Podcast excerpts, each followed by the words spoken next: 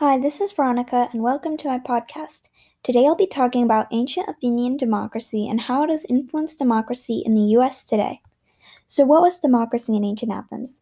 Good question. It was rhetorical. Ancient Athenian democracy was the government system in Athens. It started around the 5th century BC. People could vote for who they wanted to be in charge, or maybe something that was an issue at the time.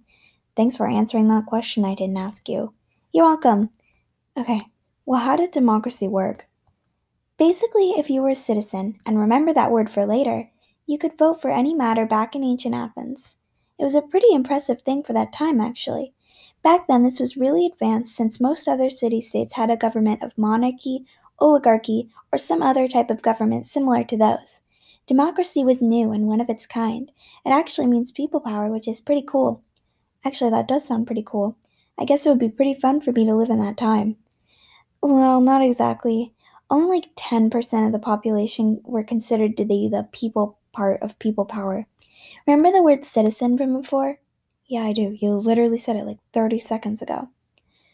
Well, only citizens could vote, and the only people who were considered citizens were men over the age of 18 who were born completely Athenian. Women weren't treated fairly in that time at all. Never mind that idea. Yeah, there were certainly some problems with it. For sure. I mean, when only 10% of the population can vote, definitely won't be fair. Majority may want something, but when only a few select people can decide, it doesn't even matter. That kind of defeats the whole purpose of people power, doesn't it? That's a good point. Kind of ironic, isn't it? Totally. At least it's more fair now in the US. You're right, but that wasn't always the case, you know. Democracy in early US. What was it like exactly? Ooh, ooh, let me guess. Let me guess bad and unfair. While you're usually way too quick to judge, you are actually right. There was certainly a lot of unfairness. Of course, I'm right. I'm always right.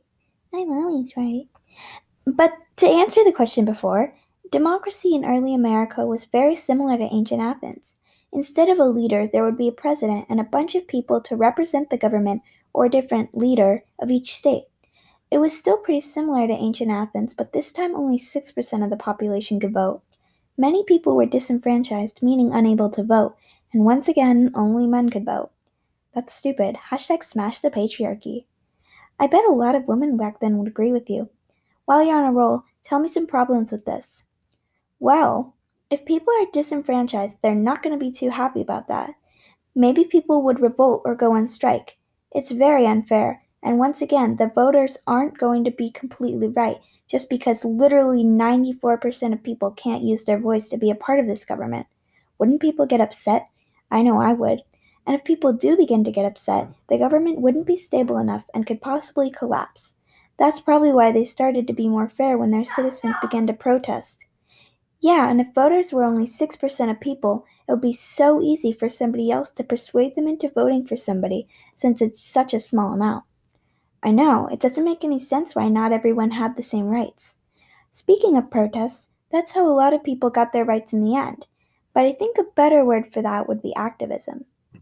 Activism. Do you know that word? Well, activism, of course I do. You just said what it means. It was kind of a question I was going to respond to. You know what? Never mind. but activism. Maybe you think of protests when you think of activism, but it can really be anything painting, public speaking, marching, protests, or even just talking to others. Activism is working to bring about social change. I like activism. Was there any in ancient Athens? Yes, actually. Have you ever heard of Pericles? That origami guy? You mean orator? That's what I said. Sure. Anyways, Pericles was an orator, or public speaker. He and many other orators spread activism in ancient Athens. It was very common and a very popular activity. Orator reminds me of Oreos. I'm hungry now. No, you're not. Anyways, an orator would spread activism by talking about important issues in Athens. If people thought that their speech was very motivational and inspiring, they might also take action. It was a very effective form of activism, and most people could do it. A lot of people from Athens were writers or at least another form of artist. That makes sense. And I've heard of Pericles. He made that really important funeral speech, didn't he? Yes, that's him. Good that there's some activism there.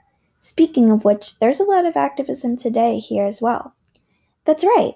Protests, marches, street art, graffiti, speaking about awareness, or talking to people about something. All these are examples of activism. There's a lot of activism in the United States today. I've seen a lot of street art showing awareness about Black Lives Matter, women's rights, and many other subjects that are really important right now. We've definitely learned a lot about activism. I'm hungry. I bet activism in Athens had a big impact on activism today. It sure did. Public speaking and other forms of activism are still just as popular today as they were in Athens. A lot of historical places make a big impact. Thanks to Athenian activism towards democracy, Americans have a lot more rights when it comes to this government. You're absolutely right. when am I not? Literally, whenever you open your mouth. I hate you. I am you. Hmm, touche. Anyways, I think we can wrap up this podcast. We've explained everything about ancient Athenian democracy to early democracy in the US to different types of activism in both Athens and America today. Okay, well, then that's a wrap. Bye. Thanks for listening to my podcast.